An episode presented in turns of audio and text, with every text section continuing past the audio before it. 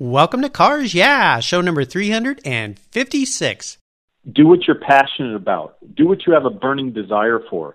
Don't do whatever anyone else says, does not matter. What matters is what do you want and how can you do it? This is Cars Yeah, where you'll enjoy interviews with inspiring automotive enthusiasts. Mark Green is here to provide you with a fuel injection of automotive inspiration. So get in, sit down, buckle up, and get ready for a wild ride here on Cars Yeah.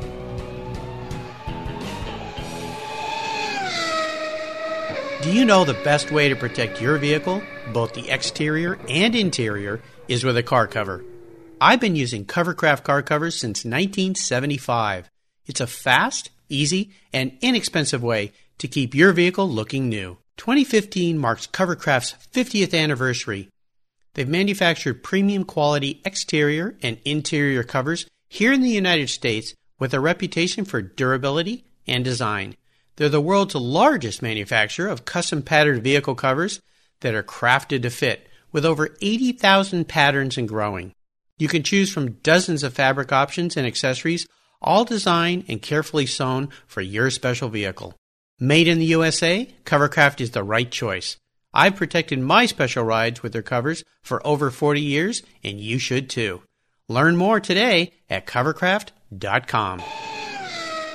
Hello, automotive enthusiasts. I am revved up and so excited to introduce today's very special guest, Kelly Telfer. Kelly, are you buckled up and ready for a fun ride? Absolutely. I'm ready to roll. All right. Great to have you here. Kelly Telfer is an artist who paints all kinds of subject matters, but his passion is automobiles, motorcycles, and racing.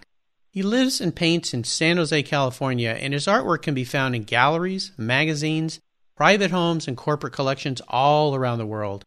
He's currently featured in a one man show at Canepa Motorsports Museum. Bruce has been a guest here on Cars Yeah. You'll also find his art on Guglielmo wine labels, and he's created fine art designs and marketing work for international and national motorsports organizations. Kelly, I've told our listeners just a little bit about you. Would you take a moment and share a little bit more about your career and, of course, your passion for automobiles? Well, Mark, first off, I want to thank you for having me on the show. I think it's an incredible thing that you are doing, interviewing and documenting some of the really awesome personalities in the motorsports world. Oh, thank you very much. But additionally, I want to thank you especially for having me be guest 356. yes. I'm a 356 Porsche fanatic, as many of us are. But I, I used to race cars, and I sold an old used race car, and they're hard to sell, so I offered to deliver it. Upon delivery, um, I saw an old speedster sitting in the barn in Watsonville, California. I asked the guy whose car it was, and he said his dad. I went straight to his dad, Charlie, and I said, "Hey, Charlie, that's my car. How much?" he goes, "It's not for sale. I'll never sell it. Never." I go, "Well, guess what, Charlie? I get visitation rights. That's my car." So I, you know, one of the things I did is I went there every six months for six years. Wow. Finally, I was actually selling my T-shirts at a World of Outlaws event in Bayland, and his son came up to the window and said, "My dad's selling the car." So I yelled for everyone to get back, and I shut down the booth on a couple hundred customers. And I drove straight to Watsonville. I got there at about twelve at night. I knocked on the door, and the light comes on, and Charlie's in his pajamas, and he goes, "Kelly, are you okay?" I go, fine. And I shook his hand and I said, sold. How much? and that's the story of my speedster, and I'm sticking to it. Wow. You know, I love that story so much. Um, I chased a 72 911S for 10 years, similar kind of thing. And the day that I was ready to buy another car, I called the guy who owned it and I said, Hey, Kenji, that's his name. I'm about to send your money to someone else. Are you sure you don't want to sell me that car? And there was a long silence, and he said, Okay. And I did the same thing. I was I went to the bank, got the cash, drove to his house, and said, "Here, done." So you and I share uh, some similar Porsche passion. I think that's a wonderful story. Absolutely. Yeah. As we continue on your journey, I always like to start by asking my guests for a success quote. This is a saying that's been instrumental in forming your life and your success. It's a really great way to get the inspirational tires turning here on Cars Yeah. Kelly, I know you love to drive, so take the wheel. Well, you know, I have a, a bunch of quotes, but I'll limit it to a couple. The first quote is The businessman says, If I don't do it first, somebody else will. Mm. The artist says, If I don't do it first, nobody else will. and that's that's by the obviously world famous LeRoy Neiman. And I love it because I've been both a businessman and an artist my entire life. And having a foot in both worlds is very different. And to me, that sums it up instantly. And the second quote is this individual was asked to speak in front of the 300 largest businesses in Japan. And he got up there and he said, Hey, I have failed more than everybody in this room. He also said, I have succeeded more than everybody in this room. And Soichiro Honda, the founder of Honda Motor Cars, went on to say, success represents the 1% of your work which results from the 99% that is called failure. Mm, wow. And believe me, being in the business world and the art world, if you're not willing to risk failure to create new and bigger successes, then you should go work for someone. You know, I love those quotes, but especially the second one. And we're going to talk a little bit about failures and challenges as we move through our talk here today, Kelly. But first, I'd love for you to share a story with us that instigated your passion for cars. You told us that great story about the, the Porsche in the barn, if you will, but is there a pivotal moment you look back in your life when you really realized that you were a car guy? You know, Mark, it's it's kind of funny, but I think all car guys have a common thread, and and one of those might be, you know, my dad introduced me to cars at a very young age, and we we luckily lived near Laguna Seca Raceway in Monterey, California, and I think the first time I went there, I was five years old, and my father was a corner worker, and so I got to sit actually on the edge of the racetrack, oh man, beyond what they used to have that wooden snow fencing there. It was about four feet high but I got to sit on a blanket near my dad, and you know, going up to the old turn three, coming up the hill. Uh, I remember a Ferrari spinning out. My dad and another worker pushed it off to get it started, and it was ten feet in front of me. And the driver went over and said, "Hey, thanks a lot for the push." In the middle of the race, while he was competing in the top three. wow, what a childhood! Lucky you. And you know, another great memory is um, Denny Hulme and Bruce McLaren competing in Can-Am in 1969 you know, and they finished first and second at Laguna Seca Raceway. There were so many classic races I saw in my youth that that's just totally become part of my being. Oh, yeah. Well, you know, you and I got to meet at Rennsport just a few weeks ago, and uh, I could tell you are one passionate car guy. And I'll tell our listeners that, you know, Kelly had a really nice booth. I got to see a lot of his, his wonderful artwork. I'd already seen a lot of it at Bruce Canepa's place, but uh, I could tell you were just kind of shaking, thinking, I got to get out and see the cars going around here. But you had that booth, you had to stay in and, and, take care of your customers. But I could tell you are a die-hard car guy. So lucky you to get to grow up at Laguna Seca and spend all that time with your dad. Really fortunate. You know, you talked about Mr. Honda's comments about failure. So at this part of our talk, I always like to kind of crawl under the hood and talk about a challenge and have you share a huge challenge or even a great failure that you faced along the way in your career. But the most important part of this has to do with how did you overcome that situation? What did it teach you? What did you learn from it? You know, there's two different examples I have, and, and one of them is my in, when I was 16 years old, my brother Jim and I started Telfer Brothers Racing. And at age 16, we had no money, no experience, and no knowledge of racing and very little knowledge of cars. And we started racing desert single seaters and Volkswagens both at Fremont Raceway and Ascot Speedway down in Gardena. And we were so far over our head and so far outspent that I learned that you don't need money, you don't need experience, you don't need knowledge to win. You need a burning desire, you need a passion. And uh, my racing experiences I had in for 10 years in my teens and 20s are priceless in guiding me in life. I'm not afraid to walk into a situation where I know nothing, not afraid to fail, to learn how to succeed. And racing to me was the ultimate experience of learning how to fail to succeed, and it was priceless. I love that learning how to fail. That is just a great quote. Oh yeah, and we we had huge success in racing. You know, in our in the world we played in, it was incredible. Uh, awesome. And uh, the other one was I owned a, a large T-shirt company, one of the largest in the country, maybe the world, in doing motorsports T-shirts and apparel and souvenirs. And my partner and I were awarded the rights to the Phoenix Formula One race in 1989 and 1990. And we didn't have the money and we didn't have the infrastructure to properly do that event. So talk about challenge. We actually did about $685,000 in sales at that event. and we Wow. didn't have the money to fund it. We found the money. We went to vendors. People believed in us. You know, and race day, we were so busy in 1989, even though it was 116 degrees, we were so busy. I went in downtown Phoenix in the temporary race circuit. I went and found homeless people and paid them to work for us in our booth.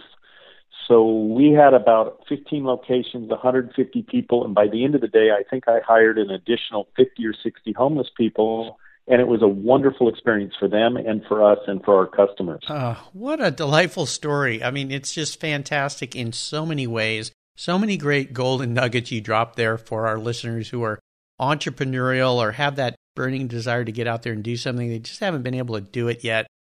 Listen to this story by Kelly. You just have to be fearless. Don't be afraid to fail. Just get out there and do it. I have one thing to add to that. So setup was Wednesday night. The sun is setting. It's 85 degrees, and I'm watching all the Formula One teams unload all their carbon fiber and exotic cars and machinery and everything. And I'm on a golf cart because I'm setting up my T-shirt booth. And this guy walks up to me and he says, "Hey, can I borrow your golf cart to preview? You know, do a preview of the track?" And I looked him square in the eyes and I said, "Heck no." and the guy kind of stepped back and I go, "No, no, no, I'm just kidding." Ayrton Senna, please take my cart. and can I please ride with you? and Ayrton and I handed him the keys and almost bowed. And Ayrton goes, "No, no, you're coming with me." And I did a lap Oh. of Phoenix with Ayrton Senna Oh, in my a golf gosh. cart. And you know, still to this day, it brings tears to my eyes because Yeah. he would stop at a corner and he was talking out loud to himself, and I got to hear. He'd say, "Okay, I'm going to put my right rear tire one quarter off this white line, one quarter of an inch."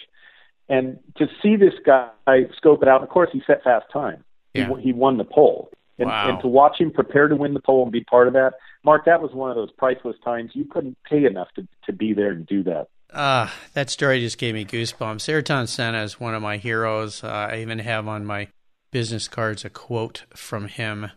Uh, he's just, uh, yeah, magical guy. And you talk about somebody who just focus, focus, focus, follow one course until successful. That acronym I like to use for focus. What a lucky person you were. Fortunate person to be in the right place at the right time. And of course, to say yes. Who wouldn't? Wow. Very, very cool. I love it. Let's shift gears here, Kelly, and go to an aha moment. I'd love for you to share a story with us when you had a career aha moment. I like to say it's a time when the headlights come on and illuminated your way for this new idea, this new direction you had, and tell us the steps you took to turn that aha moment into your success. Well, you know, Mark, um, I've had quite a few, and some people like me, I need to hit the brick wall quite a few times. Like I said, every failure is a step towards success. Yep. So I owned my own T-shirt and apparel business for about 25 or, or years or so, and then I one day the business changed, the you know the business model changed, and I sold it. And I live here in Silicon Valley, so I got a temporary job at Siemens as a PowerPoint artist. Ten years later, I'm global director of e-marketing running the whole section of uh, Siemens Communications. Wow. And then, of course, in the corporate world, uh, part of the uh, environment is layoffs and changes. And so, on my last corporate layoff in 2009, I said, you know what? I'm jumping off that cliff. I've been an artist my entire life. I'm going to earn a living off it. And I jumped.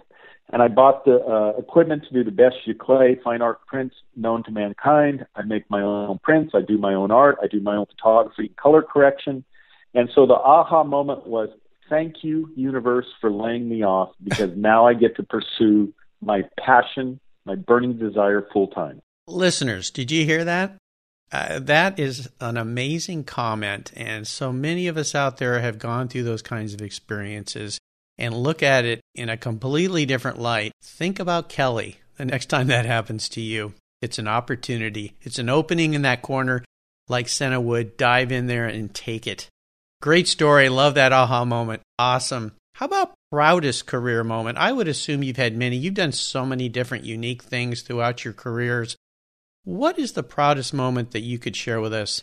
Well, you know, Mark, you're right. There's a lot of things. I, uh, the first one I, I'll tell you is a career story, and the second one would be a personal story. But the career story is I worked with Steve Lewis when he started Performance Racing Industries about 30 years ago, PRI.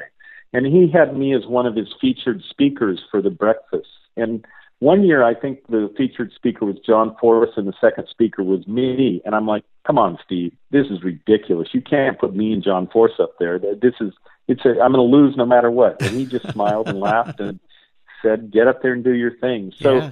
One of the things that Steve and I combined to do, I've been great friends with him and done many projects with Steve, is we did a um, painting to commemorate the Chevrolet V8 overhead valve V8 engine that was built in 1955. Cool. So what what Steve did is he flew in the 17 living engineers, Zora Duntov, Smokey Yunick, Herb Thomas, who was the driver that won the first race at Darlington in a 55 Chevy convertible. He brought all those people together and hired me to do a painting, which I presented to them. And the painting was actually a serigraph, so I did 10 copies. Number one of 10 went to Chevrolet. And then two of them, I walked around to everybody present and had them sign it in pencil. So I have all those signatures on a piece of art that I did. Wow. And you know that's a proud business moment for me to to rec to be part of recognizing Chevrolet for their accomplishment, to be part of Steve Lewis's PRI days, and to do that type of artwork. Oh wow, yeah. And the second one, a personal one, you know, I have three wonderful children. My daughter is 30 years old, Alicia, and she's a professional photographer. She got her degree in photography and design. And I'm so proud of her as well as my twin boys who are 21 years old and they're majoring in business and marketing. And all three of my kids go, I go, you kids are incredible. And they all go, well, dad, you and mom would come home from a corporate job or your self-employed job and then you'd start doing your passion you know, in this case, it was art for both of us. So I would come home after a 12 hour day and paint. And they'd see me sitting there and they go, How come all our friend, parents, uh, all our friends' parents are sitting in front of the TV and drinking beer and you're not? I go, I don't know, son, I'm built a little different. You're so teaching. One of the, exactly. So, Mark, really, one of the proudest things for me, of course, is my three children. I'm very fortunate. Uh, absolutely. Yeah, wonderful. And so are they. Let's have a little bit of fun here. What was your first really special car? You shared that wonderful story of the barn find Porsche at the beginning of our talk here, but is there a car that was the first really special vehicle? And if you could share a memory you have with that car. Well, you know, I, I this is ridiculous. I've had like many car people, so many cool cars. And when I was 16 years old, a very good friend of the family offered to sell me their 23 window VW sunroof bus. They were the second owner. Wow. It was salmon pink and white and totally original. And I paid uh, 16 years old the whopping sum of $200.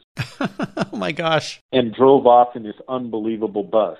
And my memories are driving to Santa Cruz and parking on the beach and having bonfires and parties with my friends. And then we'd all drive back in the morning uh, with the sunroof open and the eight track music blaring. And then, of course, three years later, I sold it for eight hundred dollars, and I made a killing on that. yes, you did. Oh goodness, yeah. We won't even talk about what those things are selling for now, which is just in, insane amounts of money. But wonderful memories. That's the great thing about that question is people always share with me these mostly childhood memories of adventures and the people that they were with with those vehicles and, and how those memories are, are in their hearts. So I love it. That's great. Any chance you know where that vehicle is today? You know, I have no idea, but that, of course, would be great to find again. yeah, it would. It would. You're going to need to sell a bunch of big paintings to buy it, though. My gosh, they've just become so expensive. It's crazy, but they're fun. Exactly. Absolutely. How about seller's remorse? Is there a vehicle that you let go that you really wish you had back in the garage? Well, you know, I could I could limit it to one or twenty. Let's uh, just vehicles. limit it to one today. I don't want to put you through all that pain. Yeah, so you know, obviously my '56 Porsche Speedster barn find was an incredible vehicle, and and uh, so yeah, I would, of course. I mean, who wouldn't want their Speedster back?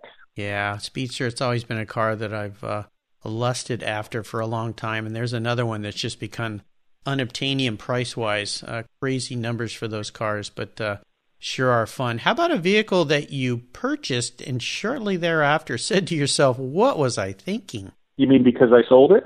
well, no, just because it was terrible. oh, oh, yeah. well, you know, I started off with, I, I have one that started off that way. I bought a 1975 914 Porsche. Mm-hmm. And it was covered in dirt and it was root beer brown. And when I got it home, I looked at it in the driveway, filthy, and, and I didn't like root beer brown at all. It's original paint I go, you know, this is a really big mistake. And I, I go, I think I'll just put it right now on Craigslist and get rid of it. However, I washed it and grew to love that color. And so that started out as a mistake and ended up as a really fun car. Yeah, you know, it's interesting how colors at one point in our lives can be, uh, and then another, they become very interesting. As a kid, I detailed cars, and one of my clients owned a metallic purple Dino Ferrari. And uh, for years, he just complained and complained about that color, and he finally had the car repainted. Well, of course, today, very rare color, very unique. As a little side note, that car was originally owned by Cher. There's a oh wow little plaque on the dash that says this Dino built by Enzo Ferrari for Cher. So yeah, I always wondered if Sam still has that car from my childhood. He was so kind to let me drive it. And I thought I'd died and gone to heaven. I bet. Yeah. How about career projects? Is there something you're working on right now that really has you excited and fired up?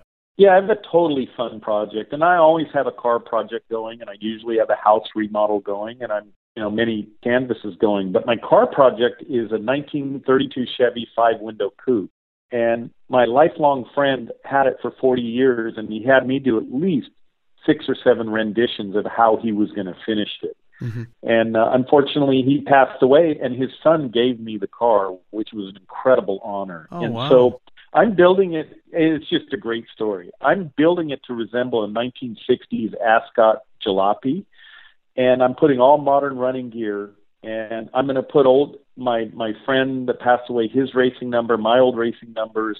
You know, I'll put a Winters Performance Products rear end in it, and I'm going to make Winters an old logo like from the early 60s. And anyway, what I'm going to do is tell everyone I found it in a barn and make up these great stories. It's going to look era correct as a barn find jalopy. And uh, so, yeah, just wait till you hear those stories. Oh, how fun. That sounds really fun, especially with the history of the car and, and your friend. And my condolences for, for losing your friend, but what a wonderful way to carry on his legacy and his passion for cars uh, through you. That's fantastic. I can't wait to see that and and hear the stories. I know they're going to be great. Exactly.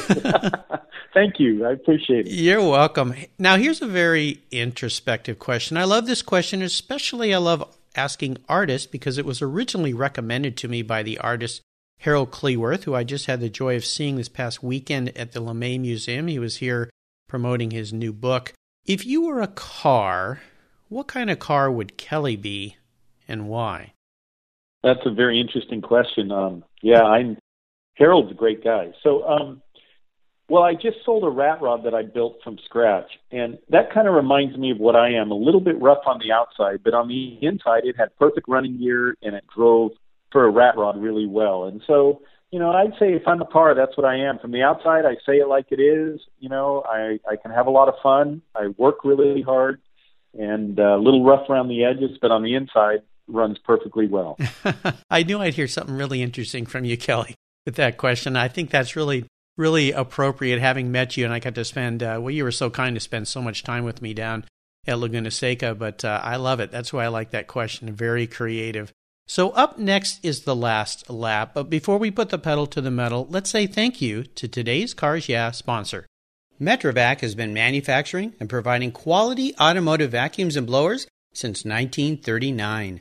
I've used their portable vacuum and blowers for over 15 years in my garage, on my cars, motorcycles, around my home, and you should too. Their Air Force Master Blaster Revolution is my go to tool every time I wash and detail my vehicles. Powered by two twin fan 4.0 peak horsepower motors, the Master Blaster delivers up to 58,000 feet per minute of clean, warm, dry, filtered air. Dry your car without a towel and avoid those nagging micro scratches. Perfect for the wheels, engines, motorcycles, and all those frustrating water traps in trim, door jams, and seals. Check out all of Metrovac's quality products, deliberately made better in the USA. Metrovac is the right choice. Learn more today at metrovac.com. Use discount code CARSYEAH20 and you'll get 20% off your first order. That's right, 20% off. Details at carsyeah.com slash sponsors.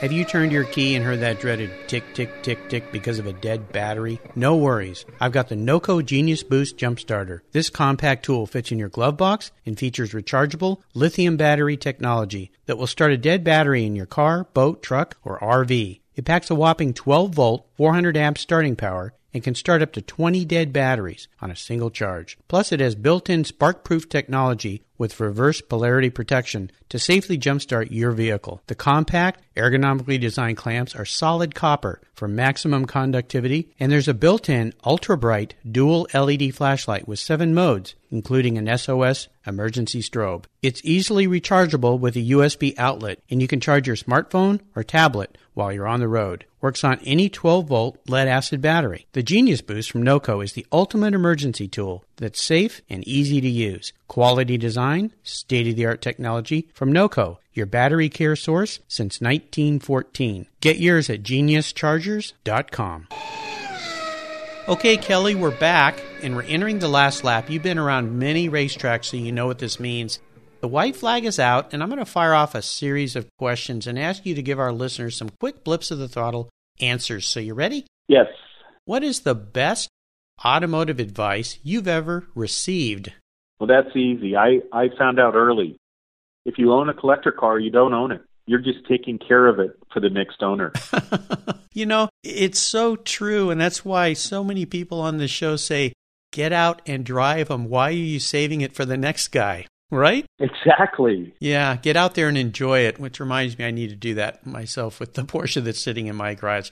I need to drive it more often. Or just, you know, I'll come get it and drive it for you. I knew you were going to offer that. anytime, buddy. Come on up. Come up and visit okay. anytime. There you go.